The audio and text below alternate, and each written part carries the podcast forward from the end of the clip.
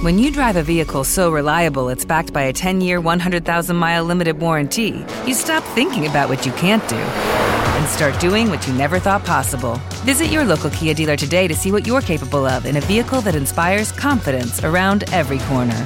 Kia, movement that inspires. Call 800 333 4KIA for details. Always drive safely. Limited inventory available. Warranties include 10 year 100,000 mile powertrain and 5 year 60,000 mile basic. Warranties are limited. See retailer for details. Blog Talk Radio.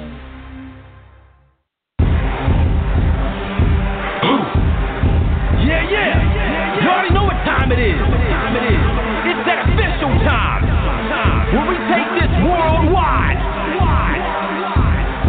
Let's go.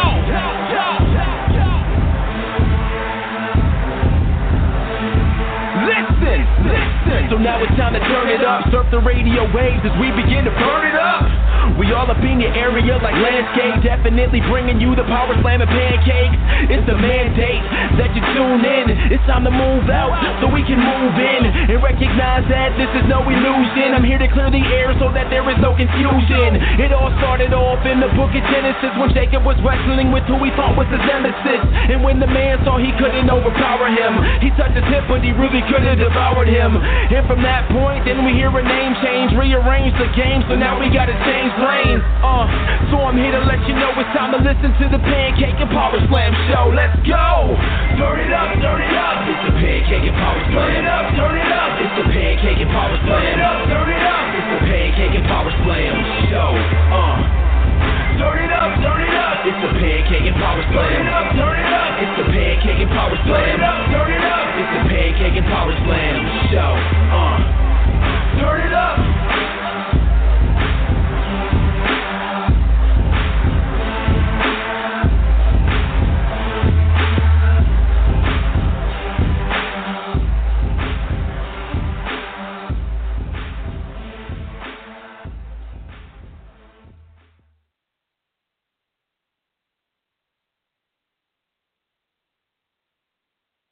You are now listening to the Pancakes and Power Slam show by Crave Wrestling on Blog Talk Radio.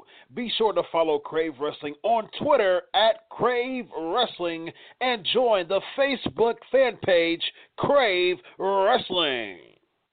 Episode 297, ladies and gentlemen. This is the Pancakes and Power Slam show. As always, I am Chris Featherstone. Follow us on Twitter at Crave Wrestling.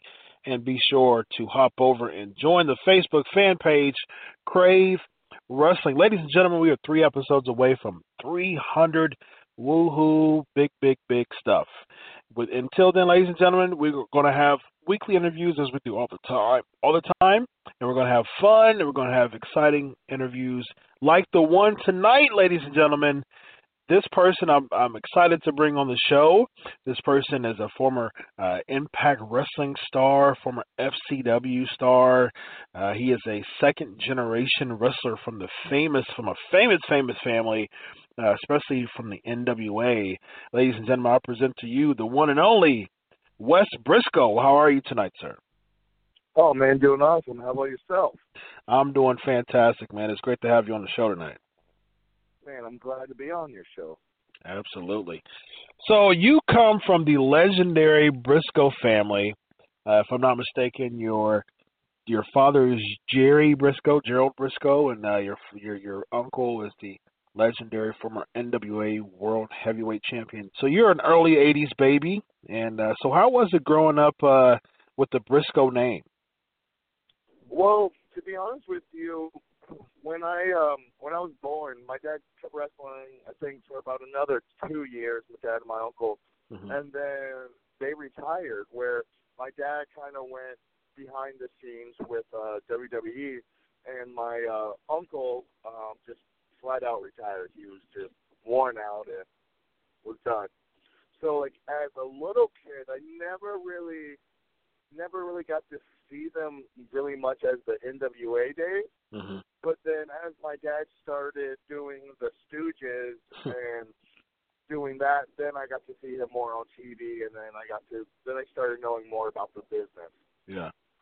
Yeah, let's let's talk about the Stooges uh, for a moment. So, during the Attitude Era, uh, for those who are listening who aren't too familiar with the Attitude Era, which many people are, most people are, uh, Jerry Brisco and Pat Patterson uh, were Vince McMahon's stooges, and they uh, uh, Vince McMahon was a, a mega heel at the time, and he and he had uh, Brisco and, and Patterson doing his dirty work a lot of times, especially in the ring.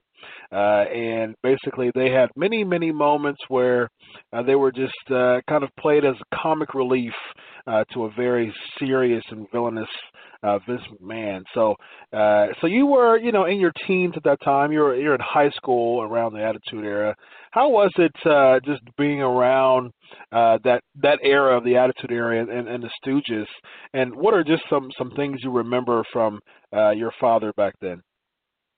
Well, I kind of got into a little bit of a lot of fights because everybody would make fun of my dad because of all the funny stuff my dad was doing on TV. And mm. at the time, I didn't know that he was being entertaining. I always, you know, knew of my dad, my uncle as, you know, the great NWA wrestlers. My uncle right. as a two-time heavyweight champion. My dad as the uh, NWA light heavyweight champion, then multiple times tag team champion. Mm-hmm.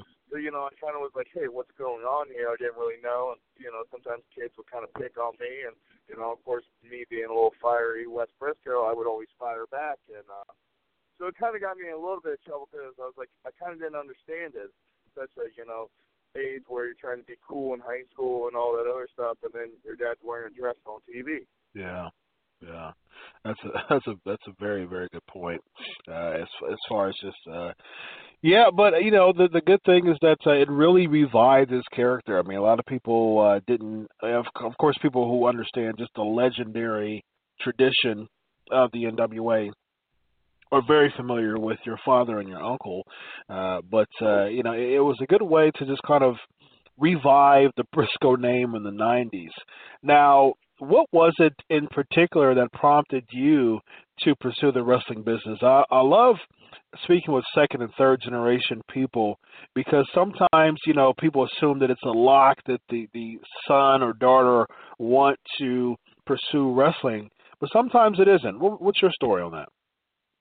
Well, one one more thing, you also forgot my dad was also uh, during the Attitude Era two-time hardcore champion. That's right. That's absolutely right. But um, um, right after uh, high school, um, I was a uh, two-time state champion wrestler. I did uh, boxing, karate, played football, and then I also was really into extreme sports. Mm-hmm. And I got the opportunity to become a, a professional wakeboarder.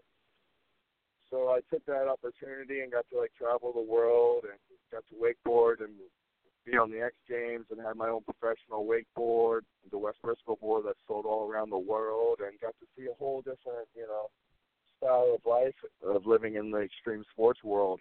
So that was pretty crazy. And then uh, one time I came home and visited my uncle, and I just something came over me where I just got that itch. And mm-hmm. I've always wrestled in the ring. I've always, as a little kid, I've always been in the ring. I've always, you know, trained when I was really little. So it wasn't you know, something totally new. But I just had that itch to kind of go back and trying to, you know, give it a shot. I just, I don't know, I just got this weird feeling that, you know, I was just kind of meant to, you know, step back into that ring. Yeah, absolutely. And like you said, uh, Gerald Brisco, your father, um, was really pertinent in the WWE uh, in the 90s. And even then, before then and after then, he was uh, very instrumental in the recruiting process uh, as far as acquiring uh, new talent for the WWE. Now, when you started uh, for the FCW brand, which is now NXT, was it was it because of your father saying, "Hey, you know," kind of talking to Vince, saying, "Hey, give me a shot"?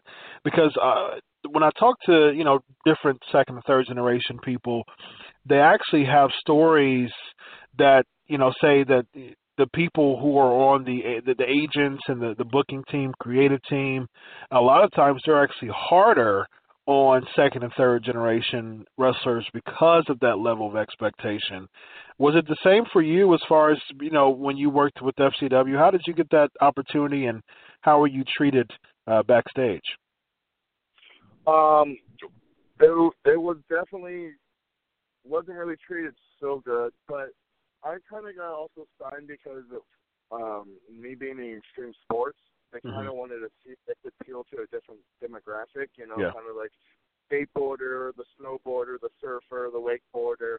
So they were like, oh, well, maybe you know we'll give Wesley a try. And of course, my dad was also like, you know, hey, my son's a professional wakeboarder. Maybe we should, you know, see if we can pull out some different people and you know go that route. And then too, like you said, backstage they're always ten times harder on you. They always expect ten times more of you, which you know I don't mind because I don't mind pushing myself, but it is a lot tougher. And then too, you know, some of the other guys, you know, kind of will hate on you because you know they think that you're just there because your dad's last name or whoever. You know, they'll just you know just be mean to you or you know try not to help stuff like Yeah. that. Yeah. You so you had those encounters with just some veterans not being willing to help you as much as uh as you as you asked. Oh yeah, definitely. Mm, yeah. And and was it did it hurt or help just your motivation as far as uh continuing with the company? Oh, it always would always help. It always would fire it up. If you let that kind of stuff eat you away or get at you, then you know you're already defeated. So, Yeah, you know, Absolutely. just that stuff as you know fuel. You know, that goes out to all the listeners out there. You know, Yeah. Whenever anybody tells you no or you can't do nothing, don't listen to them. You can always try. You can always keep going. You know, you might not always make maybe make it to the top, but as long as you keep trying and you know living on your dreams, as long as you're happy and you have fun, follow your dreams and you know never give up. Yeah, absolutely. So, what was it that uh, really prompted you to uh, be released from uh, FCW? I know that uh, you, you did some work there for for a little bit, and uh, uh, you, you were let go. Did anyone, you know, give you a, a clear cut reason why they uh, released you? Well, I was uh, getting ready to debut. I was going to be at the pay per view the next uh, Sunday, and at the time, me and Xavier Woods were the uh, FCW Tag Team Champions. Right. and um, they were going to uh, push me and Xavier to be the next really big tag team uh, down there because we were different looking. We both best friends. We both got along. Both, you know, really vibe together, really good in the ring, and they saw that, and we were getting over really well over in FCW. And the last night, the night before I was about to debut, I um, was doing my finish was a double corkscrew off the top rope hmm onto uh, Jinder Mahal, and um, something ended up happening where Ginger kind of, I don't know if he didn't, care, I don't know, just something ended up happening where I ended up tearing all three major ligaments in my knee hmm and had to get uh, uh, knee surgery that uh, took me out for about eight to nine months. And when I got finally healed and ready to get back in the ring, the writers and everyone said that they just didn't have anything for me. Xavier Woods was always doing another thing. Everybody else was moved forward, and I kind of just got lost in the shuffle. And, Yeah. uh, you know, I got released. Yeah. You bring up uh, two interesting names, of course, Xavier Woods and Jinder Mahal. Xavier Woods uh, now, you know, becoming a, a record-breaking team champion, and Jinder Mahal, you know, this year out of nowhere, really becoming the WWE champion for uh, quite a quite a bit of time. Now, with those names, with with Xavier Woods, with Jinder Mahal, uh, you know, you had some experience, you know, competing with them in FCW. What are your overall take of uh, both of those names as far as their career, and have you spoke to them uh, since uh, they've uh, elevated their WWE careers? Yeah, I definitely uh, kept in touch with them, and you know, you could see in the uh, in their younger stage of the career that they were going to be good. I mean, you know, Jinder still had a little bit more work to do, but Xavier Woods was already ready. I mean, you know, he had a little run at TNA, did some stuff at Japan, and you know, he was he he was really really well, and he taught me so much, and I was blessed to get to tag with him because I learned a lot from. Uh, Xavier, and I learned a lot about psychology and learning a lot about you know throwing a little bit more flashy moves in there, and uh, he really uh, helped me out a lot. And I was really blessed to get to tag with uh, Xavier Woods. Him and then also the Usos really helped me out a lot. Mm-hmm. Um, Joe Hennig really helped me a lot. Yep. Curtis Axel. Yep. Cur- Curtis Axel, um, Bray helped me out. Me and Bo were best friends. Me and Heath Slater we're really, really, really close. I mean, a, a lot of those guys that are the top guys, you know, uh, Johnny Curtis, Fandango, you know, a lot of those dudes, you know, were really good friends of mine, and you know, all of us kind of stood together and hung out together, and you know, they're all really good people, and they always help me and push me in, the ring. So how were you able to uh, get your spot in uh, in TNA Impact Wrestling? Of course, uh, you were part of the Gut Check Challenge, and uh, you kind of came in through, you know, by way of Kurt Angle. That's that's how they uh, kind of uh, made the angle at the time. Uh, so how how was it that you got that opportunity to uh, become a part of that uh, of that fiber of the of the Impact Wrestling brand? Well, at, at the time, I was uh, living in Puerto Rico, wrestling for Carlos Colon. The World Wrestling um, Council, right?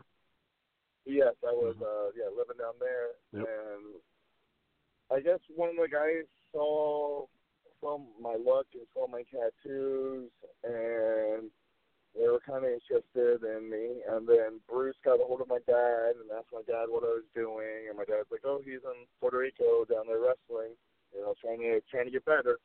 So Bruce was like, "Oh, well, why don't we uh, bring Wes up for a little bit and just take a look at him?" So they brought me out.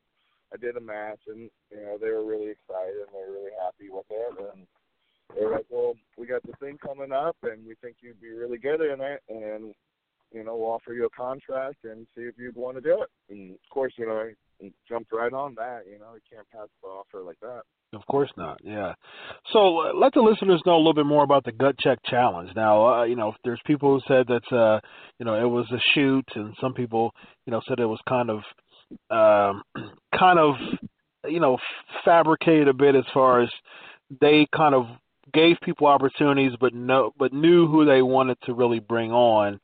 How how was it as far as you're concerned? Were were they basically locked in of, of giving you a contract and kind of introduced you that way, or was the gut check challenge the real deal for you as far as getting a contract or not? Half and half. You said what again? It was it was half and half. Oh, half and half. Uh, okay. If if I uh, didn't do really well, they uh, they weren't going to go with me at all. They were like, that will kind of destroy you. So either you better uh, shine because we have all, we have all these other people coming that are super talented, and you better you know step it up because if you don't, you know that's going to be it. You know we're not going to use you. And to be honest with you, during that promo time when we had to cut the promo, I mean everything I said was truthfully from the heart. There was nothing that I did not really mean. I mean, if you really watch, I kind of tear up a little bit mm-hmm. you know I when I'm out there, I I fully believe and I give it everything I have, and you know this is a dream of mine, and yeah. you know hopefully I can fulfill it the way I want to fulfill it. So it was, to be honest with you, that promo was 100% real and honest, and you can hear it in my voice. You can you can see it in my emotions, and that's why I think the people, if you hear them, if you hear in the background, that was over. I mean, the people they they wanted it, so that yeah. was a good thing. Yeah, absolutely. So I did my yeah, I think when it comes from the heart, you know, this passion and promos that you know people can it resonates. You know, a lot of time you deal with crowds, they know when you are speaking from a script. You know, I think I think the audience kind of catches that now. but uh, you know, when it comes from the heart, I think people will be more prone to, to, to clap and you'll get over more. Uh, I'm, you know, of course, a lot of people who are listening are waiting. You know, they're they're salivating over this question and waiting for it, and I'm so I'm going to ask it. Let's talk about some aces and eights. Uh, so, how in the world were you selected out of the entire roster? How did that How did that just chat go? How did the, the just the creative process go as far as selecting you? And of course, you would uh you would be against the aces and eights, and then uh, you were you came down from the cage. You were on Max with with Garrett Bischoff. Very interesting reveal. I think with the aces and eights, I think it was a really really good start to it. It kind of uh, kind of dulled out uh, at the end, but I think the the big reveal, you know, when when uh, people come and, and kind of unmask, I think people really got excited about that. It was a really good mysterious angle and how were you selected, and what were your overall thoughts on the, the, the time span of aces and eights? Um, I am Eric Bischoff was the uh, was the main dude that came up with the whole scenario, and that was coming from a uh, Sons of Anarchy from watching that and seeing how well Sons of Anarchy was, and yep. he just had. You know, Eric Bischoff has a really brilliant mind and uh, came up with that uh, that gimmick and you know he had a he had plans for everybody. And it was one of the best times of my life and one of the best experiences of my life. And I got to be with all my friends all those guys that we were together with. We stuck together. We hung out together. We were we were together. I mean we took this serious. We we wanted it to be something very very special. Yeah. We wanted to we treated it like like it was our baby. This was our our opportunity to set an example and you know create something totally different which you know if you look at it that's what started the shield it was because of us. Mm-hmm. i mean if you really look at it we started before the shield. We came through the crowd. We had the mask on. And what did they do? They did pretty much the exact same thing. Mm-hmm. and you know um i really think that we could have got a lot more out of it. I think you know we could have turned half one babyface kept half heel had a feud in between the uh two clubs um, what really happened was that they uh, they hired two new writers, and the other writers got fired, and they hired a bunch of new people in charge, and the new people in charge wanted nothing or any script or anything to do with any of the other writers or mm. any of the other people in control. So they scratched everything, and just that's why it just kind of just ended. And everybody's like, "Hey, well, that's kind of weird. Like, what's going on here?" Yeah, so that was kind of uh, end of that. Oh wow, yeah. It, it it did have a really abrupt ending for sure. Now was Bully Ray? Well, you know, I've asked this before. What was it, it, as far as you know other people who are who were members, but I'm interested in your take on this as far as what you've heard. Was Bully Ray? Uh, he was he just the guy from the very beginning, or were there other options? Uh, I don't I think there are other options. Hmm. Yeah, yeah, but really. But Bully Ray was the one who was selected at the end as far as being the leader. Uh, yeah. hmm Yeah. What What are your thoughts with, with working with him? Oh, he was a nice dude, and it was it was all right. mm-hmm. Yeah. So you ended up being released from Impact Wrestling or, or let go. Uh, how how did that unfold as far as just uh, your relationship ending with with Impact? Um, it was a mutual agreement. I was uh I got the opportunity to go get to wrestle for New Japan and at the time TNA was cutting everybody's contracts, um, cutting money from everybody and I was gonna stick with them but they weren't gonna let me go wrestle for New Japan or do other things. They wanted me to strictly be with them and I just was like, hey, the, uh, there's other opportunities out there, so I figured it's best for uh, to leave on a good note and yeah. uh, just, uh, start some other uh, different adventures. Absolutely, and let the listeners know what's uh, what you're up to now. Oh, I'm wrestling all over the place. I'm wrestling in uh, Canada, Montreal for uh, GNW, Great North Wrestling. Um, right now, I'm their TV champion for Hannibal TV. Um, I'm in London. I go to Europe a bunch, um, Japan. Um, I'm pretty much everywhere. If you want, follow me on Twitter at Wes Brisco. It's the one with the blue check.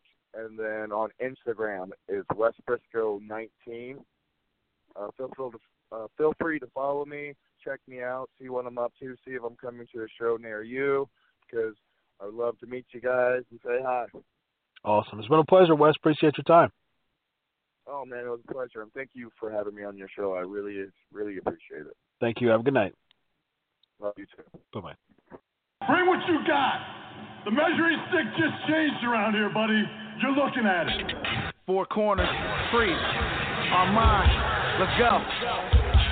The whole squad is making it clear we taking this year. You know who we are, but you don't know why we here. So this is where the big boys play. These big boys play like who defies the living God? Get out the big boys' way. Outsiders with the swoop in. We live as kings. You seeing us, but our third man waits in the wings. And when the time is right, we shock them with the proper attack. I go for Dolo, but ain't solo. Cut the promo in black.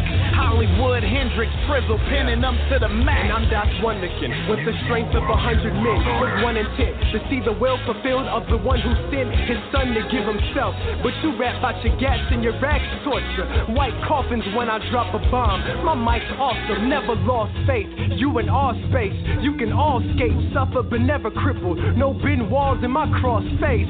From here to Saturn, they raving, anticipating. I was frostbit, now I am glacier, mixed with some Vader. Get to hawking with these animals, using God for my defense. In Alabama, we jamming. That's beautiful, Bobby Eaton, me and Priest.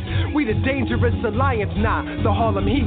Tie the do rag before we do battle. You're talking shit, you all what you speak. This too sweet. Till the genre is took back, we reppin' that work pack. The foundation shaking, no mistaking, yeah, we shook that. Trusting God, we trust, pushing forward, never look back. Meekness ain't at all weakness, some people mistook that. Stamping out this crook rap, he turning the power on, on the razor's edge. Leg drop after a power bomb. Tired of the lies, man. We bringing the truth through, diligent and fruitful. The owners in our group too. It's good to be king. Sold out, this war is brutal. We playing them war games. Our army go move too. You too. I'm in the rafters with a bat in my hand and stand to shatter all your plans so they don't matter. In the grand scheme, it's that easy. We tag teaming, Steiner Brothers, we love it. Demand the win, establish it. This the clash of the champions.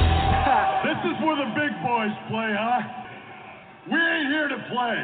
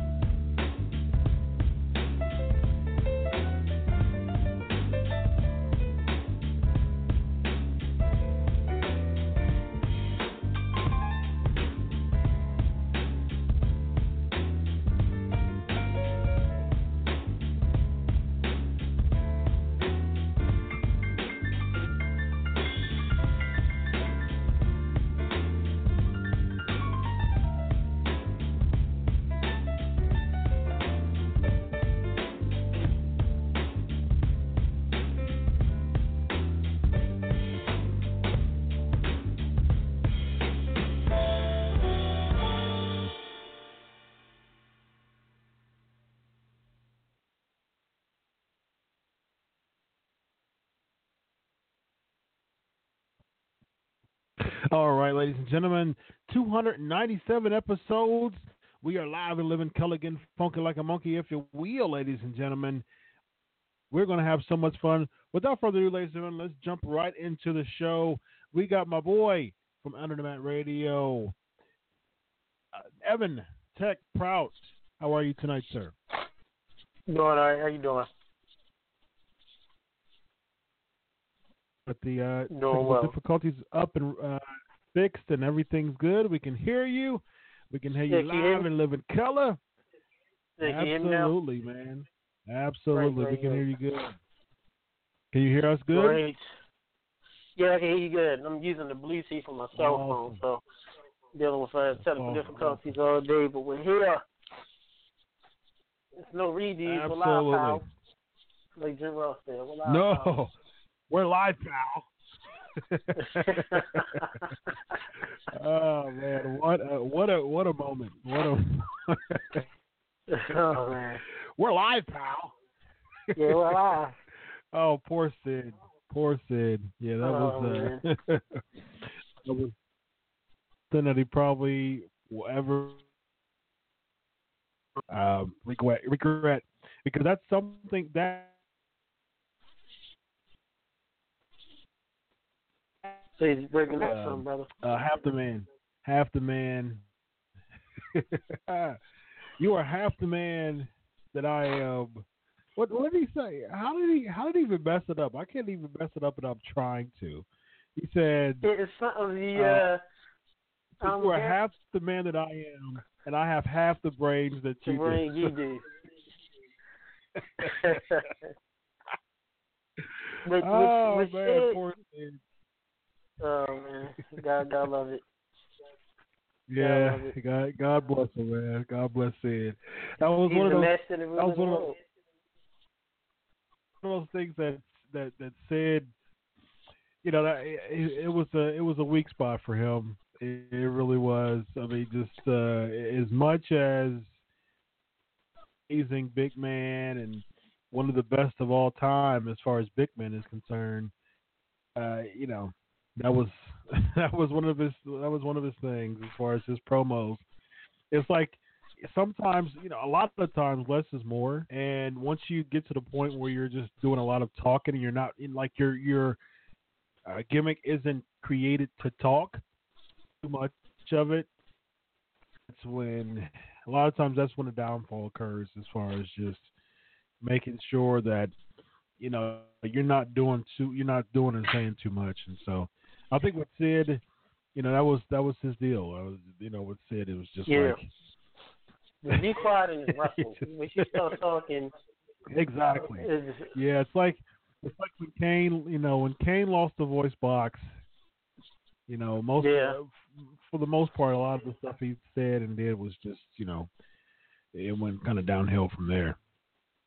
yeah. Some people just need to be Yeah. quiet. I, I even think with Strowman, I even think, think with Strowman, Strowman is talking too much. Strowman is talking too much. Oh yes, yeah, He just he's to definitely talking say too like much. three, four words, like Incredible Hulk. Just say a few things, Yeah, and that's it. that reminds me of Andre. You know, Andre didn't have a lot of uh talking. You know, Heenan would do most of the talking, and you know, Andre would, you know, I walk a shoe and awesome man. you know, and, this- and that's, you know, you know, Heenan would, you know, Heenan was just the out. He'd throw it to, to Andre, and Andre would give his sentence or two, and it, it made it even more, made it even more. Uh, it made it sound much more legit, you know. Yeah. I mean, you know, when you got the great Bobby Heenan, you know, the late great Bobby Heenan there with you, or you had great managers, they could talk for you. It's how cool and Barbarian, oh, they they never had to talk. It's, you never heard them speak on camera. He made 'cause them- He had he great made- managers. Too. Do apologize you Yeah, he made them like stars. Everything's going in and out. Bobby Heenan made them like stars too. They didn't Yeah. have to do much talking either. Yeah, and that's that's that's what's that? Oh no, no, go ahead. I'm here. Listen. Oh yeah, yeah, um, yeah. I was just I was just talking about how Andre, uh, you know, that was one of the things that that, that a good manager would do, you know, and uh, I mean, I think the only th- I, I think the only manager who does it now that makes it work is is uh, Heyman with with Lesnar. Oh yeah, of course. Um, otherwise, otherwise you would hear Paul say something stupid.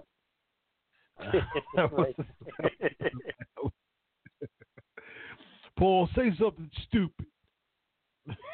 that was just that was another thing that was like, man, it's better if you don't talk. What do you what do you think about Taker talking? Because you know, you know, I was to mention Bear that. Paul Bearer would set him up pretty well, and then you know he would just do the the simple rest in peace. But you know, eventually it got to the point where Taker was doing most of the talking, and I don't know if that was if that was a good thing. Well, it shows the evolution of Taker. Taker didn't need to talk because he was literally a dead man. He was literally the fighting dead, or you now the walking dead. Um, you know, as his career, you know, as his career grew and evolved, you know, you can see how he started talking little by little, especially with the the ministry. You know, the grandest vision, the grandest design. Like, what are you talking about, Taker? But he was it's the ministry Taker, and you just start talking like in these euphoric, like death riddles at first, and then I, I think his best mic work was when he was Booker Red. You know, when he was when he was uh, Dead Man Inc. as a heel. You know, when he would just talk and he didn't really talk too much. Like he had the perfect length where he didn't talk too much, he didn't talk too little. He got across what he had to say, and that was it. Um, and I think Take is one of the few that went for his career where he said nothing, and then he talked, and then he went back to saying nothing, and then that weird thing where when he was feeding with Brock, when he kind of talked for a couple of minutes, we're like, wait, you're talking now? And now he doesn't talk anymore. So it was just he goes off and on. But I think Taker was successful at it.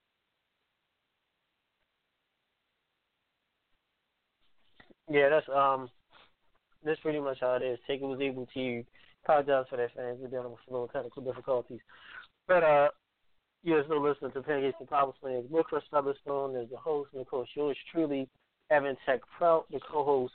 Um, Taker always was great. You know, he went from not talking at all to talking a little bit to talking to not talking at all again to where he's talk, talking a little bit, and now I guess is whenever they talking to, you know, whenever they're ready for him to talk, they can. But uh, you know, Sting was the reverse. He started talking a lot, and he didn't talk at all. So you know, it, it shows a lot of your character if you know you definitely can go from back and forth. You can go from not talking uh, to talking. So with all that being said, we are right now about to go into the headlines for the show. This week's headlines. Give us a second, fans. Waiting for the music to hit. So please bear with us. We do thank you all fans for listening to Pancakes and Power fans being very dedicated, dedicated fans through everything. A lot of interesting headlines we do have for you. We have a total of four or five headlines. The first headline, I'm sure you fans listening now live or that will be listening to this archive, we're really going to trip out at this one. Because uh, when I saw it in red, if I and read Featherstone's article on this, I couldn't believe it and just laughed. But uh, if you get a chance, fans, as well, uh, we definitely would like to know.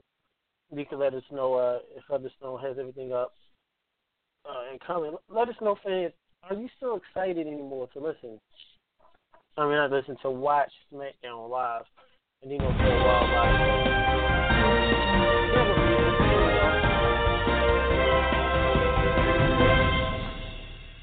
There we go. To our headlines. Thank you for that music. First headline is that Hogan, brother, brother, brother, Hulk Hogan challenge challenges The Rock to a WrestleMania match, and he is very serious about it. WrestleMania 18, he was winning The Rock, went against Hulk Hogan, the Dream Match. They dubbed it Icon versus Icon. Um, uh, this match happened back in 2002, and Hogan wants to challenge him again. Uh, Hogan uh, sent a tweet to The Rock, and the tweet message that said, "Yo, at The Rock, if you need another headband, this time you need to give me my rematch. Let's see if you can take it, brother. Laugh all loud. Only love, but I'm serious about the rematch, brother. HH. That is Hogan's Twitter um, tweet that he sent on Twitter to The Rock back four days ago. Uh, definitely um, very funny to see Hogan challenging The Rock for a rematch from 2002, about 15 years ago, 14, 15 years ago, this match happened. Um, I, I thought the match was great. I thought the match was great. Uh, definitely a match that uh, I didn't really expect for us to see. Uh, around that time, of course, you had uh, you know WWE. Uh, no, had WWE going around. WCW had just closed less than a year, and um, like you said, Hogan came in, uh, definitely challenged The Rock. I remember watching this live. I thought it was great. And and the one thing about the match, WrestleMania 18, that was kind of bizarre and memorable was that the fans in Canada actually went against The Rock and started cheering Hogan, which no one could see that coming. Uh, and, and you see the fans start booing The Rock, and they cheer Hogan. And for of course, Hogan to be the age he was, to me, Hogan was always had to be in his 50s since even 1983. See, like Hogan was always 55 in my mind. For Hogan at that time to catch up with The Rock and the match was very well paced, and this was done well. And I thought it was a very, very good match. You know, it wasn't a Rock, it wasn't a Steamboat and Flair or Bret and Shawn, but it was a great work match that definitely was uh done well. Of course, we remember what happened the next next Monday when Hogan became a face and, and working with the NWO. Definitely great times. I'm not looking forward to seeing this match. I hope this match does not happen. Uh, the Rock is not in no wrestling shape. Of course, the past few times The Rock did wrestle at Mania versus John Cena. Uh, the Rock got hurt. So the Rock is not in no wrestling shape. Hogan hasn't been in the ring in a good amount of years. But hey, who knows? if you put The Rock or Hogan or any marquee, it's definitely going to make you money, and that's definitely something that Vince would love to do for that. Um, Featherstone, Chris Featherstone will be back momentarily. So, with all that being said, fans, let us know what you think. Do you want to see The Rock versus Hogan again? Uh, 15 years later, uh, WrestleMania is famous for doing rematches, like we mentioned The Rock and Cena. We've seen Bret against Yoko. Uh, we've seen matches where two participants wrestled three times, Triple H and Undertaker. Undertaker against Shawn Michaels. I'm trying to think of some other matches uh, that happened twice over the years at Mania. But uh, definitely uh, something Brother. to see. something to see. Is here Featherstone is back. Are you there? Are you back, Brother. brother? Brother. what you gonna do? Uh, yeah, yeah, yeah, yeah. So the Hogan and Rock, um, uh, I, you know, Hogan's 64 years old, man. I mean, it's really, I, you know, I think it's one of those things that he's trying to have his another 15 minutes of fame. You know, see, it makes me think of if he meant to say the a Superdome instead of a Silverdome, if he what if, the, if he said the Silver Dome on purpose just to get a little bit more uh, uh, people talking about him? if it was a work, at WrestleMania 30 was a work. Yeah, it is uh, like I was telling the fans when he came back on. It, 15 years ago, Hogan has always been 55 years old. In my mindset, even since the birth of Hulkamania, The Rock is in no wrestling shape. He got hurt the past few times he wrestled, and Right. Not looking forward to it. And of course, you add Hogan and The Rock is going to make hella money. But that match is, uh, gosh. I mean, even to switch to TNA, when Hogan went against Sting at that one bound for glory, which the Oh, match was, was yes, it, the nostalgia. It was brutal, You man. that- you- it, it, the name by itself, of course, drew money, but it, and, and how long ago was that? What, six years ago? Hmm. That Bound for Glory was 2011 or 12? 12 maybe?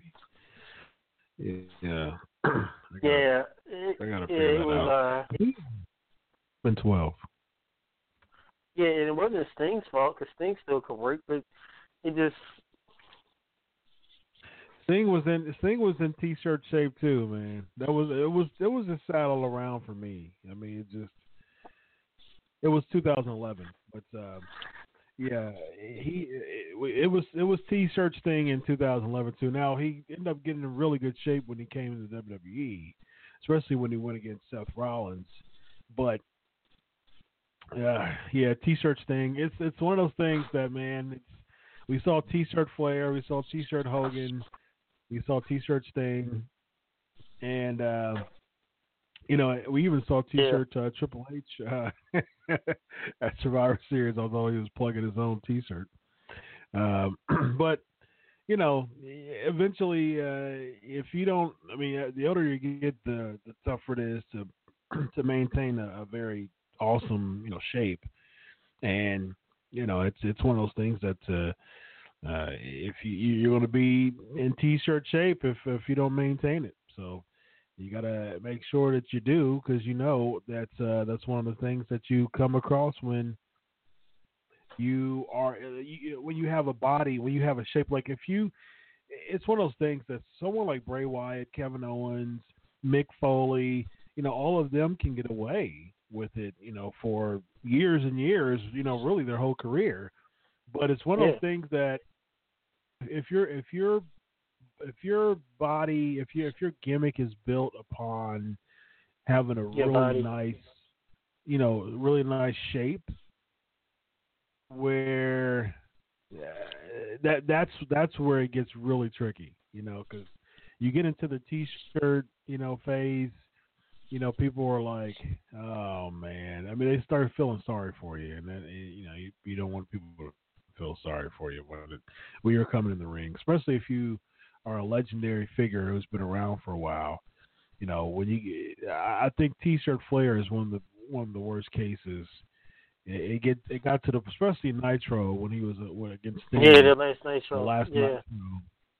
And he he said that he said that he did he didn't want to do it. You know, he he was talking about that he just he was in the ba- terrible shape and just it just gets it just gets embarrassing when you're when you're trying to you know when you yeah. built your career around having a, a nice shape you know at least a, a very cardiovascular shape you know, uh, Ric Flair gimmick. wasn't yeah I mean he, Ric Flair wasn't the buffest guy you know I mean he wasn't wasn't. the he wasn't that type you know he wasn't the he wasn't no his character wasn't known for being buff i mean he was in really good cardio, cardiovascular shape and in, in great shape but his character his character wasn't known for being buff like you know like a batista or like a sting or like a nikita koloff you know and um you know it, it got to the point where uh it but at the same time it was a shape that if it changed to the worse and with flair it just got it got to that point. And i, I just i just don't see i mean if hogan if hogan went against the rock you know he would 100% without question be in that stage where you know he would wear a t-shirt and you don't want to wear t-shirts at WrestleMania. Uh, I know for you know for a fact, uh, you know based on all the people I know the WWE to talk to, Vince wouldn't make it. You know Vince wouldn't be okay with that. That's for sure. Uh, and uh, that's what Yeah. it boils down to. Vince isn't Vince isn't going to be okay with it. Uh, with you wearing a T-shirt at WrestleMania, and I don't I don't think that I don't think it's going to work out for for just from a physical standpoint. Now, you know he does tweet things as far as um, uh, he, he does tweet things as far as you know his shape now and saying that you know he's still in great shape, which you know for almost 65 years old he's still in really really good shape. Oh, yeah. But you know if it if, Hogan, if it relegates him Hogan, with the T-shirt, it's it's pretty much a done deal for him. Hogan's stomach, ever since he came to 2002, was always like yeah. a countertop. It wasn't like flat. It always came Yeah. out and it like went sunk in, and it was always kind of weird. And Hogan is in good shape, for sure. Like you said, Flair just was a, had an athletic body. you know, you had the Stings and the Warriors and the Road Warriors, and and and something Cornette did mention about how you know it's kind of tough when your body is your gimmick, or you know your body is one of the things that sells. It's really tough when you get older to keep it up. I mean, Rick Rude had one of the best bodies, Paul Orndorff, even Hercules Hernandez. Yep. Um, and as we see, you start wearing T-shirts to kind of let you know where you're at, pretty much at the stage. Either your body is in the shape to where you need it, or you just you just look flabby and nasty. Um, Right. But it's an advantage to the Kevin Owens of the worlds that wear shirts as a part because they can get away with it 10, 15 years from now. Their body types was never Right. really the selling factor. You know, it was just you know Kevin Owens. If Kevin Owens wrestled without his shirt, it looked weird. Like when we saw Ric Flair and Sting wrestle with their shirts, it was weird. It was like, wait a minute, it don't even make sense. And the pet peeve of mine is I hate Arn Anderson, Tully Blanchard, when they wear their shirts and they tuck it in their trunks. What are you doing? That's not genius. And that's always a pet peeve of mine. I never understood. the wrestlers wear their shirts, Flair too, and they tuck it in their trunks like it's a T-shirt. Never understood it, but I don't know. Um, uh, definitely. Uh, so I know we're speaking on Flair. I know that definitely uh segues to the next headline. Brother Son, if you want to go ahead and talk about it. Do apologize again, fans, with technical difficulties that's going on. Talking, uh, as I mentioned before about Ric Flair and about wearing T-shirts and what have you, the next headline is in a recent table for three that just was released called Legendary Rivals. You had Ric Flair, you had Sting, and Ricky Steamboat. And during this episode, Ric Flair mentioned how he feels that SmackDown is better than Raw in many cases. And one of the things that excuse me, Ric Flair talked about is how it had very athletic competition. He mentioned the names of AJ Styles, Shinsuke Nakamura, and Kevin Owens. So this is very uh, interesting to see. You know, Flair Flair is very honorable. He's a legend, legend of legends, giving his opinion. Flair's never had a problem with giving his opinion on anything. And it's very curious to see how you, the fans, think. Do you feel SmackDown Live is better than Raw? Do you feel Raw is better than SmackDown Live? Do you even feel that 205 Live could be better than both or NXT? But I'll say this. I feel with SmackDown, it's more athletic and it's more wrestling based. And SmackDown has been portrayed as such for a good while. Raw has the, the air quote the bigger stars, or it's more of a show, more story storyline driven. Not to say that there's not any good matches, but Raw just has a different feel, more like a workers feel, more like a markability feel. Where SmackDown is more athletic and more more about wrestling and athletics and uh, the work into the ring. So um, I like both shows. I can't really say which show I like better right now. They're just too different for me. Two different shows, I would have to say. But uh, I do remember a time during the Ruthless Aggression era, around the early millennium, SmackDown was the better show. It was, gosh, it was so much action. You had Ray before his left knee surgeries, and you had Baby Edge and Christian and Eddie, and there was so many people. um, that's going on. Nobody else fans, you cannot hear me. Hold on one second, fans. Holy fans, you can hear me now.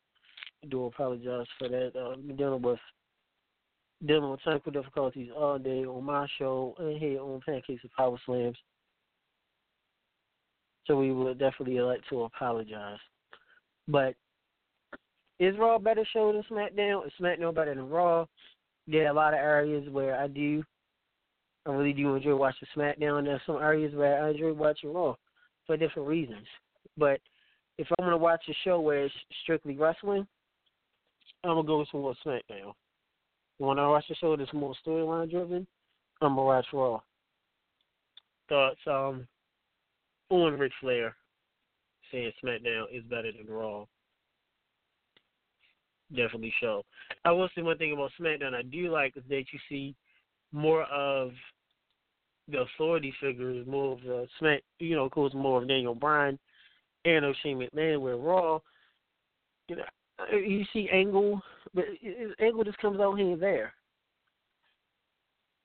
Angle just comes out here and there.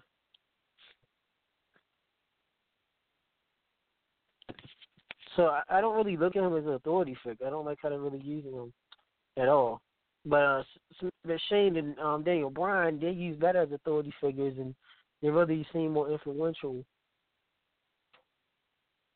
mostly influential to the storyline.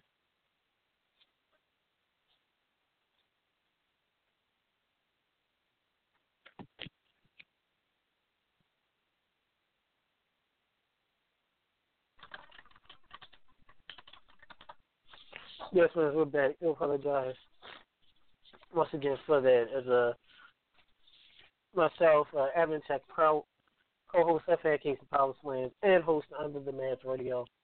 Um, me and Chris Featherstone are trying to work out technical difficulties we're having with the audio and with uh, our sound so you fans can hear us and so we can hear each other.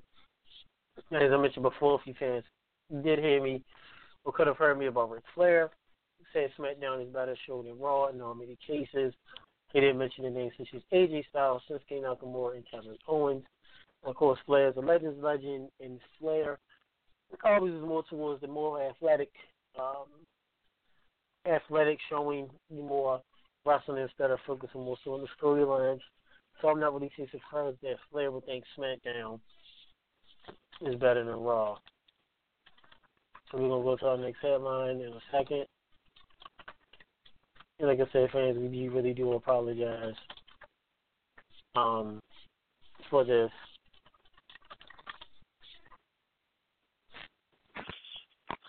All right, let's let's get this okay. going.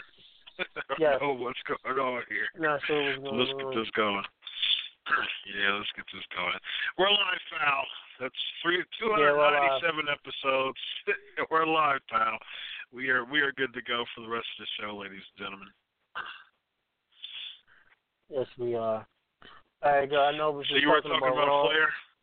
Yeah, yeah, just talking about Flair and you know how you said SmackDown is better than Raw. The past table for three with Ricky Steamboat and Sting. You know what I'm saying? It's not a actually not too surprising that Flair mentioned SmackDown being a better show, more into the athletic stuff and you know, the athletic prowess of SmackDown. His daughter's on there, Nakamura, Orton, uh, so AJ Styles. So not too surprised. Yeah, yeah. Um, I mean, that's that's what he was mentioning. I mean, especially you know from a Charlotte standpoint. Um, I definitely think uh, uh, the the talent that the the level of talent from from SmackDown Live, you know, it has that kind of still it has that land of opportunity feel, and I think that's with you know. Raw still has that more sports entertainment type of feel. You know, it's kind of not as much anymore, but you know, back in the back in the day when Heyman was doing a lot of the writing and the creative standpoint from Smack for SmackDown, right.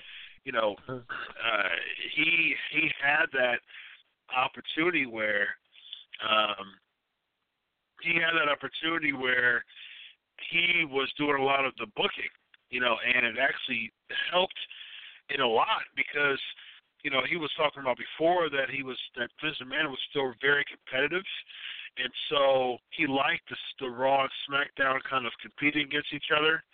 Nowadays, it's just kind of like, you know, full on Vince McMahon. That it isn't, it isn't, you know, SmackDown Live still has that land of opportunity feel, right. but at the same time, it's like um, it all feels that it's all under the same umbrella as you know the WWE. Like it just it all it, it feels as if it's a, WWE umbrella. That's why the whole yeah. Survivor Series pay per view that I, I didn't really buy it. And we were talking about that with Double T here on the show. I didn't really buy it because it all feels WWE. It all just feels like exactly. you know two. Di- it doesn't feel like two distinctively different brands. It just feels as if there's two. There's just split. It's just, it's just it split, you right. know one. You know what I mean one chunk of people here, one chunk of people here. It doesn't feel like a. Um, uh, it doesn't feel like the the, the Such MLB. You know, it, it doesn't feel like AL versus NL. You know, like Right. that's that's the biggest AFC, thing. NFC. Yeah, yeah, exactly. I was about to say that as well. It doesn't feel it doesn't feel AFC versus NFC, and I think that's one of the biggest things with um, that's one of the biggest things with the WWE. It doesn't have that AFC NFC feel. And I think that it's it's kind of to the detriment of them because it's not really working out as well. Yeah, I I definitely agree. It's I got a little bit of happy doing the whole SmackDown versus Raw, but then it is like it's the same company. And granted, the NFL is the same company too. You know, all the other sports sports events are the same company. But it's just how they're branded, and you really it's special doing the all, the actual All Star game. Uh, the best All Star game out today is Major League Baseball. That, that, that's just my opinion. Right. But uh, the way it's done, and even though they have interleague, it just has a different feel where it means something. Like, okay, National League's best against the American League best. And SmackDown versus Raw, it's just it just doesn't have that feel. It's like, okay, Right. they're going against each other, and that's it. Yeah. And that's the sad part. It really is. I mean, you know, I, I really hope that uh, one of these days, um, one of these days, it it, it, has that feel to it. But uh, right now, it's it certainly doesn't. that's for sure. Uh, it's it's not. Uh, it, it really doesn't. It really doesn't have that feel to it, unfortunately.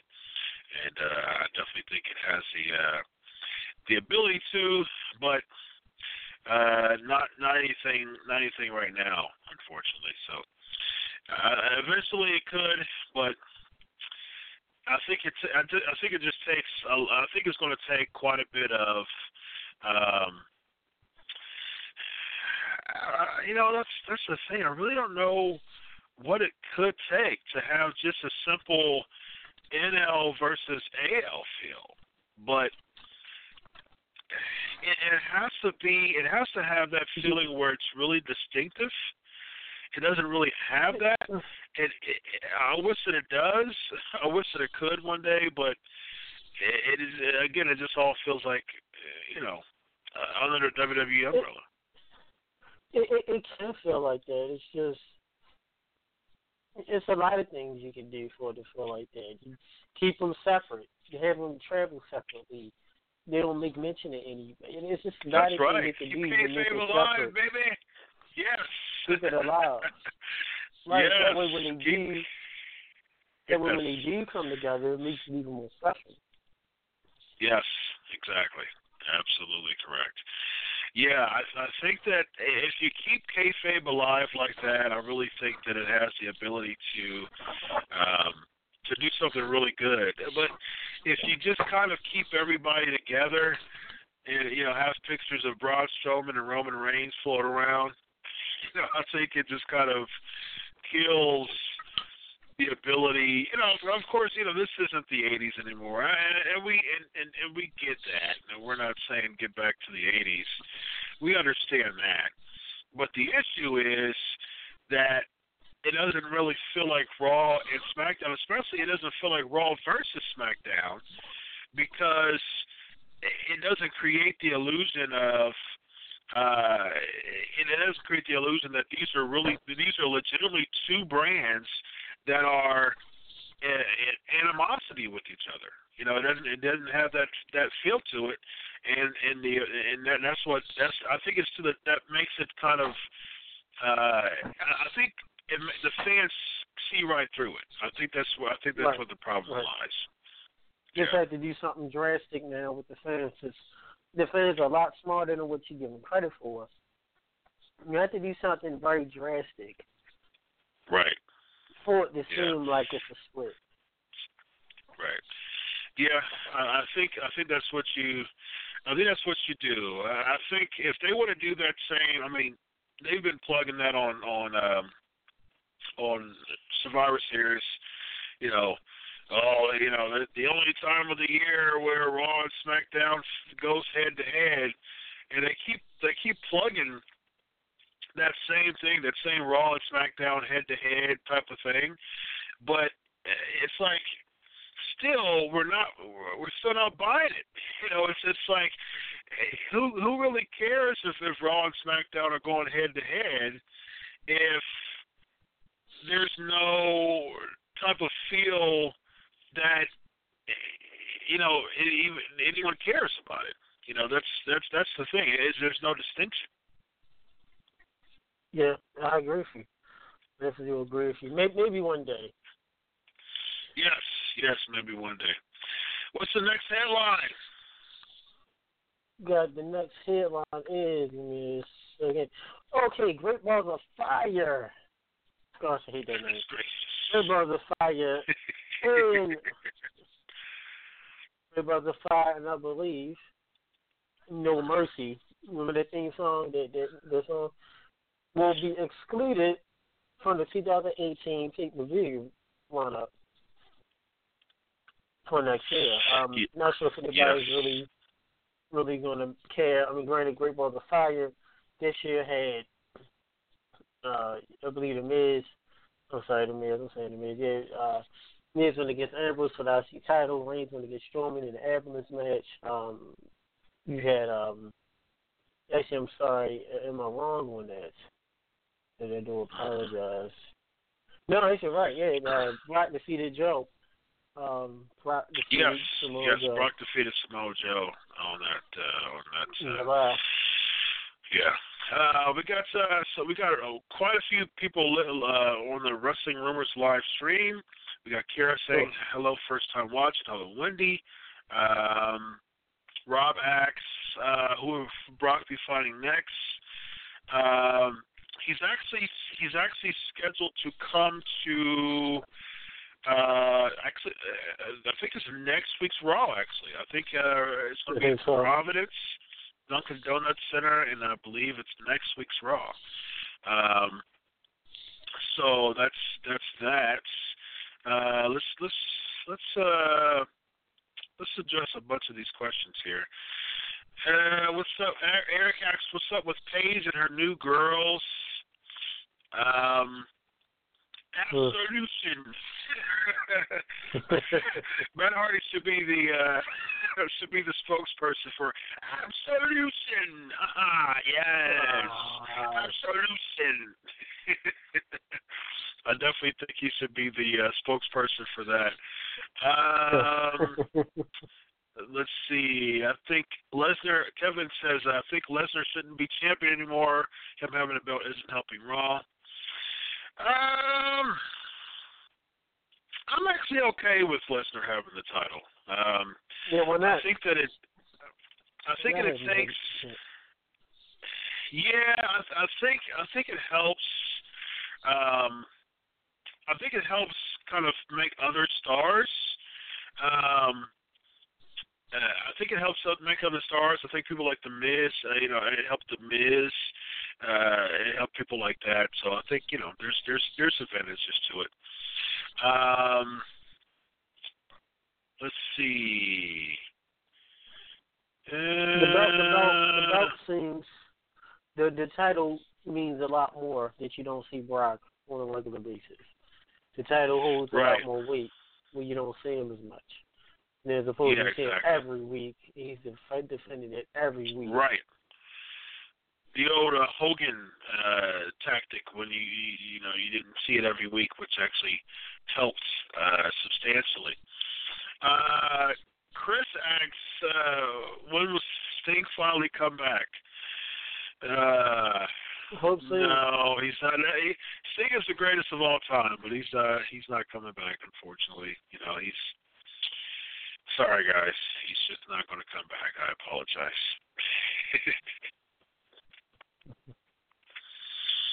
Sting's not coming back. Sting's not coming back. Um, So you said it about Bret. You Bret. you said about Bret. He said Oh, Bret would never come back to WWE. He, who wanted Bret? Hart to come back? Nobody wanted Bret Hart to come back. no, Come nobody didn't. Nobody did. He looked- He did. He looks, uh, you know, speaking of the T-shirts, T-shirt Bret, that was quite sad. That was that was quite sad, and, and we Oh, hope we hope that oh, didn't happen so anymore. Yeah. Oh, Uh, so uh, Yeah, T-shirt Bret, ladies and gentlemen. Got a bunch of questions here. Sean says Lashley's contract is up with Impact Mania, him and Brock. Um, would I be interested in a Mania match with Brock Lesnar and Lashley? so Um, the the match itself would be well. I just think the build up because you got Heyman talks with Brock, Lashley, and, and I just was with Lashley last week in North Carolina. It was like two weeks ago. He's a nice guy, but his voice is so soft. it is. He's- I, I spoke to Lashley too. Yeah, uh, in uh, um, WrestleMania weekend, and uh, yeah, just real soft voice. his voice is soft, Yeah. and it's like it, he's uh, he, his Yeah, promos man. just his promos just aren't gonna it just aren't gonna work for him, unfortunately. And that's that was one of the biggest detriments for Lashley because you know he just it's a, it's unfortunate for Lashley because he he's a, he's a monster in the ring. I mean, this guy, and I think you know people a lot of people you know unfortunately rightfully so criticize Impact Wrestling, but you know it's one of those things that. Uh, yeah, it's one of those things that it really helps Lashley. It helps Lashley substantially, and it helped him hone his craft. Um, and, and and yeah, so uh, so so I think you know I think it, it definitely as as far as you know Raw and SmackDown, it, it really doesn't really doesn't matter to be honest. It just really doesn't it really doesn't show much of anything. Uh, there's no comparison there. All right, so let's uh let's tackle um uh, as far as Great Balls of Fire, I knew that that wasn't going to be around anyways. You know, it, it just wasn't. Uh, uh, it just wasn't good enough, honestly. Unfortunately, um, it was the one one and done. I thought it was going to be. And then lastly, Reby Hardy, um, Reby Hardy and Sister Abigail. Uh, I think that I think that we can have something going on here. I think that I think that if they would have, it's one of those things that it's it's good that they didn't. Um, it's good that they didn't bring in Sister Abigail. You know, of course, we don't want to wish ill on anyone as far as the health is concerned, but it's kind of good that they didn't bring him in because it still kind of brings, it still kind of keeps that element alive. And I Right. think with, uh, and and I and I think with um, the Sister Abigail, if they did do, uh, if they did bring Reby in, you know, they could, you know, somehow bring in Sister Abigail, or bring someone up from NXT, or um, bring, you know, I think they were talking about one time, um, uh, what's her name, Crowbar, uh, Daffney. they uh, she was being considered for that.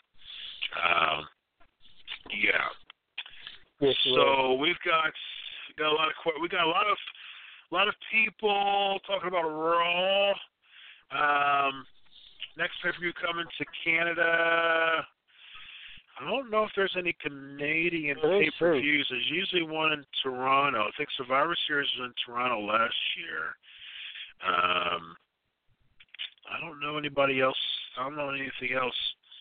Uh, let's address some of these questions.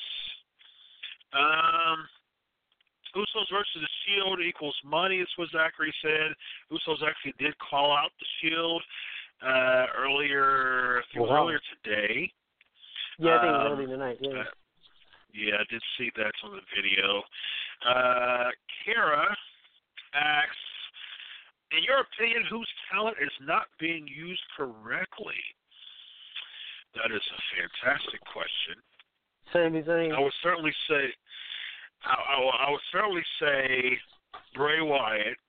Um, I think Bray Wyatt should be babyface. Uh, I think his uh, his everything about his characters ran dry. I mean, you know, as far as Raw and SmackDown's concerned, um, you know, I, I like the I like the Woken gimmick. I think you have to use that for Matt Hardy because, I mean, essentially, the, you know, you really don't have much uh, much else of a choice.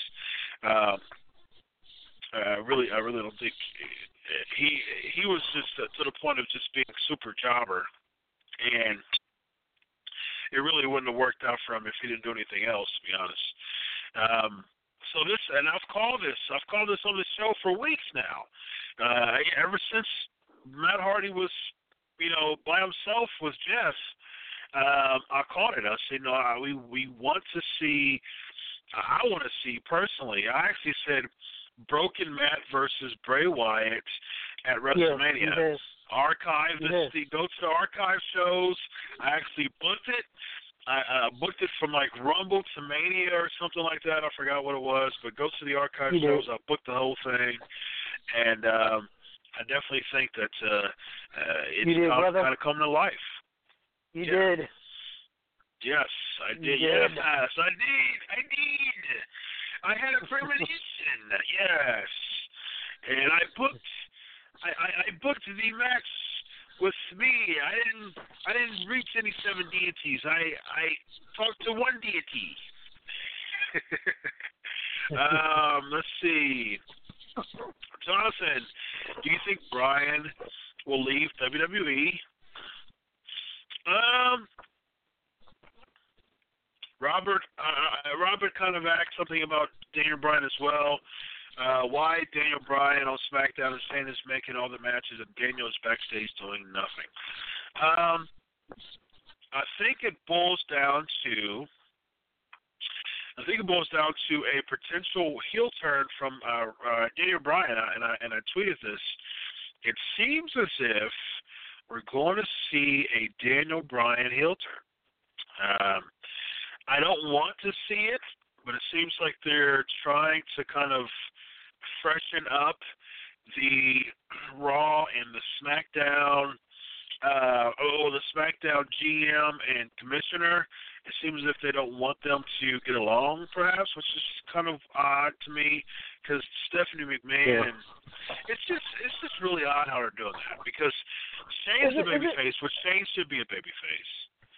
Uh, Daniel Bryan should be a babyface too. Yeah. Yeah, you, Yeah, true. I mean, you got you got to do something to change it up. I mean, like you said before, it's you make Daniel Bryan a, a heel. You, know, Shane needs to be a baby face. But but then again, it's this: why do you have to make him a heel? Why can't you just have them have difference of opinion?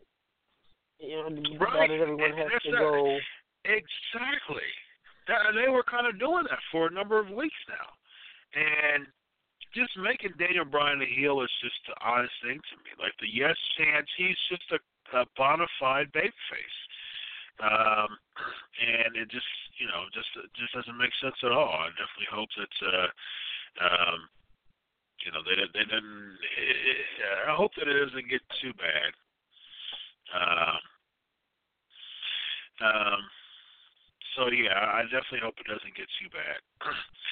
um, all right, so ladies and gentlemen, let's get to let's get to the flavor of the week, ladies and gentlemen. Let's talk about the top five moments in Nitro history. Top five moments in Nitro history.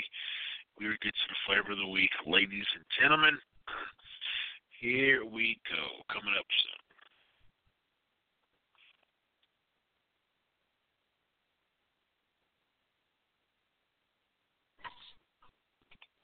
Flavor of the week is It coming is up now time for the flavor of the week.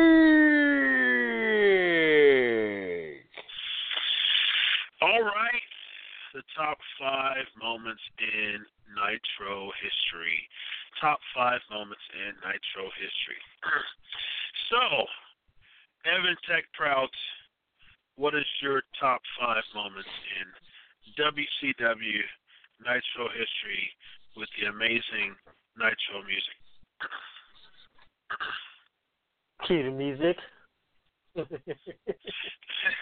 it's all good.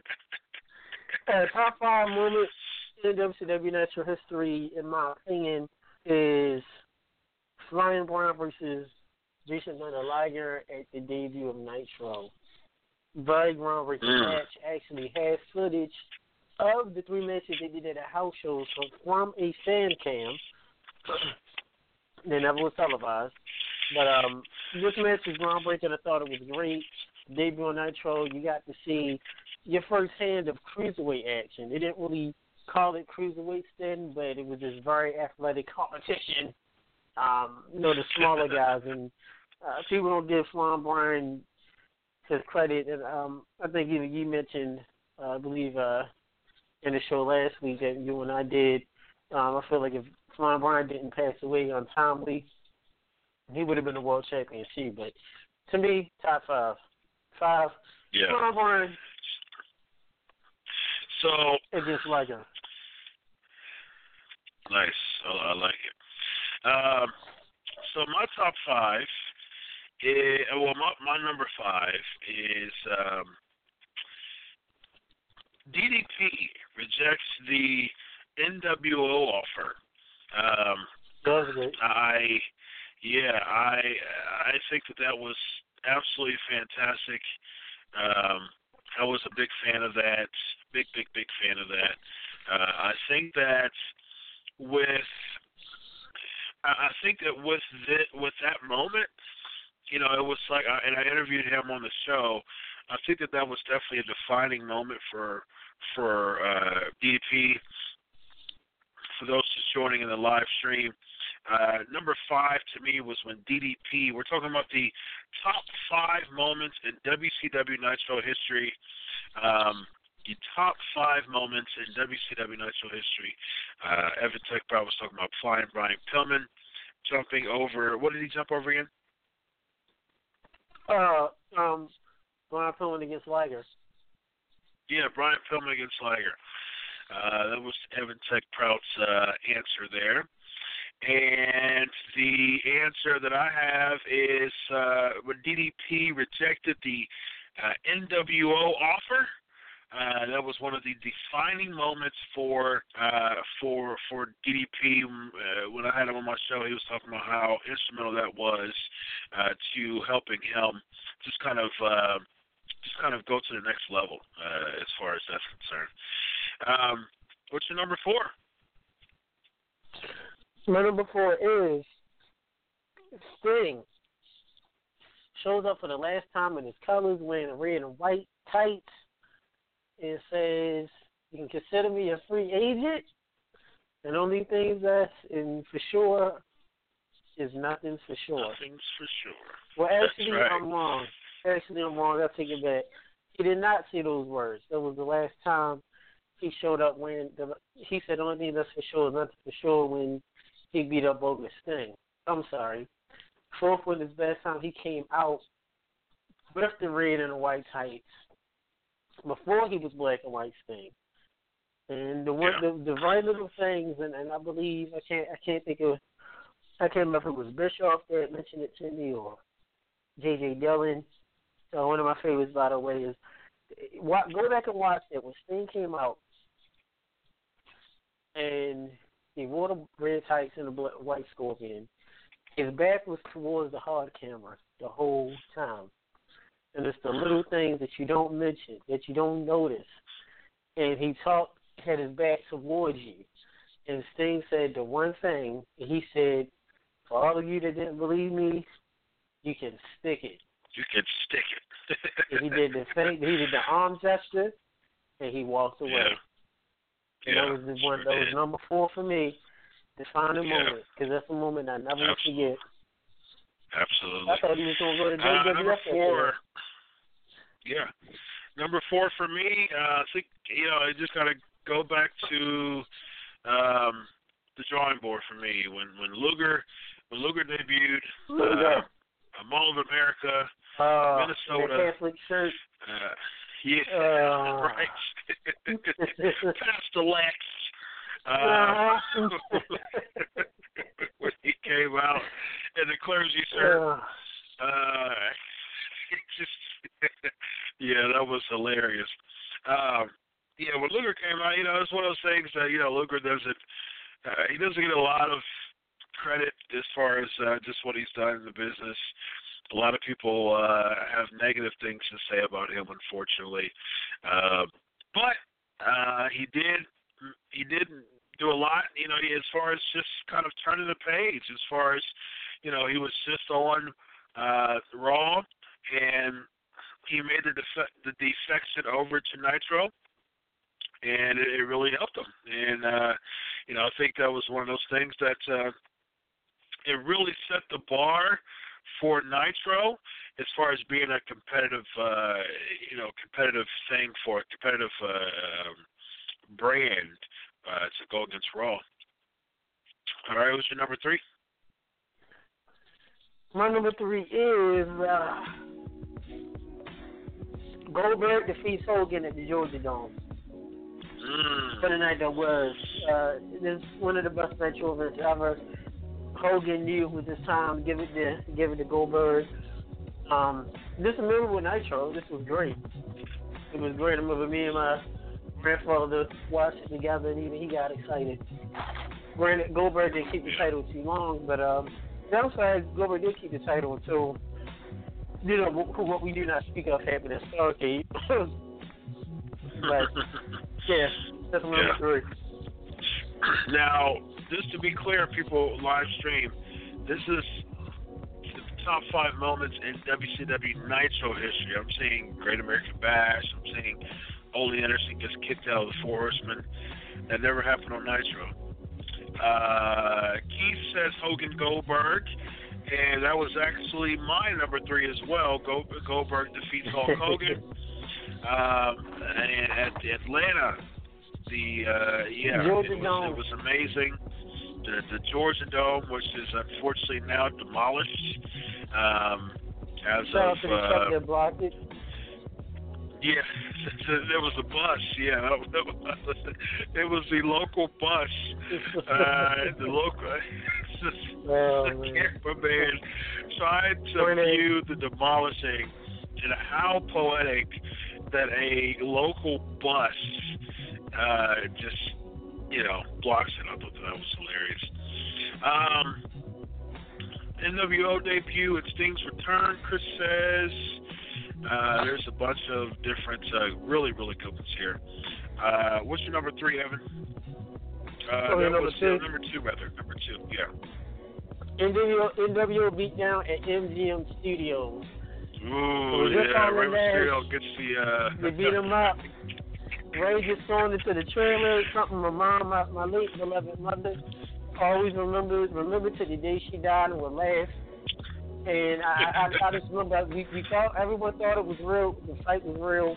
I remember my mom ran into my grandfather's room and my aunt watched it. But the one thing I remember the most, even though it was, even though they said what happened to Rey. Remember, Rey and Mm. Eddie and them said these words. It was three of them. It was three of them. No, it was two. It was three. They kept saying Yeah. it was three. It was crazy the fact that Hogan was in. So, and, and shout out to Savage doing the most random stuff. Savage jumping on top of the car, the limo, and he drove away with him. Right. Yeah, we still don't know what happened. We still have no idea what Yeah. happened. Right. All right, real quick, my number two, then we'll uh, we'll get to a bunch of these here, um, which are some really good ones here, real quick. Uh, number- two, just uh, Sting coming from the Raptors, black and white. Um, don't say my Yeah. name, or I'm going to get you in a Scorpion Death Drop. As uh, Rick, Yeah. uh, Rick Steiner and uh, and and and Hacksaw Jim Duggan, uh, unfortunately, Oh, yeah. they they yeah they, they fell victim to that. All right, number one. Uh, my number one is the, the actual debut of Nitro. The Mall of America Yeah. actual debut is there's no no event. Now you know we could always say Sting and the Raptors and Goldberg and the previous, but no bigger event than the actual first Nitro. What started the wars. It, it changed wrestling history forever. If it wasn't for Nitro, Raw still would be cartoons. Raw would still be taped. You still have to watch that Don Westminster Dog show. right. um, well, would not be live every week. Absolutely. Uh, my number one, real quick, is the NWO debut. Um, you know who I am, but you don't know why I'm here. Um, Yeah. All right, real quick. Uh, Justin says when Shane McMahon showed up and started the invasion angle, that was really good. Good choice of that one. Am I feeling Um, yeah, that was really good. That was really good choice. Uh, got a comment here that said, um, "Oh, that was a really good one too." Um, Chris says when Rick Rude was on Nitro and Raw at the same night, that was a really good one Yeah, too. yeah, that was good. Um, um, Booker T, Booker T dropping the N bomb that was not on Nitro. It's a great um, moment, though. Yeah, he into uh, lawn dart, lawn dart Mysterio. Is what Jack says. Oh no, Danny, no seven character. That was terrible. Uh, did he just say seven? yeah, seven. Uh, since you man, seven. X Pac is Ric Flair comedy with the fake noise. Oh yeah, that was a good one too. That was a good one too. My What was spot. The parody, the um, the DX parody. My Oh yeah, it would be an honor. Yeah. It would be an honor. It would be an honor. All right, ladies and gentlemen, thank you so much for sharing your uh, top five moments in uh, WCW Nitro history. Uh, I am Chris Featherston. I am one of the editors here at uh, Wrestling Rumors. Of course, Pancakes of Power Slam- Slam Show, 297 episodes. Go back and listen to Wes Brisco. I interviewed him on the beginning of the show. We talked about aces and eights, talked about his time in FCW, talked about his time in Impact Wrestling altogether. And uh, yeah, ladies and gentlemen, Crave Wrestling. Follow us at Crave Wrestling. Uh, follow, go to Crave Wrestling. Follow us at Crave Wrestling, and join the Facebook fan page Crave Wrestling. And until next week, ladies and gentlemen, thank you so much for supporting the show. 297 episodes. And until next week, ladies and gentlemen, enjoy your week of wrestling. God bless. On behalf of Evan Tech Proud with Leonard and Matt Radio, you know who I am, but you don't know why I'm here. Oh, God bless you all. Enjoy your week of wrestling. God bless and have a good night. Goodbye. Good night, guys. Love y'all.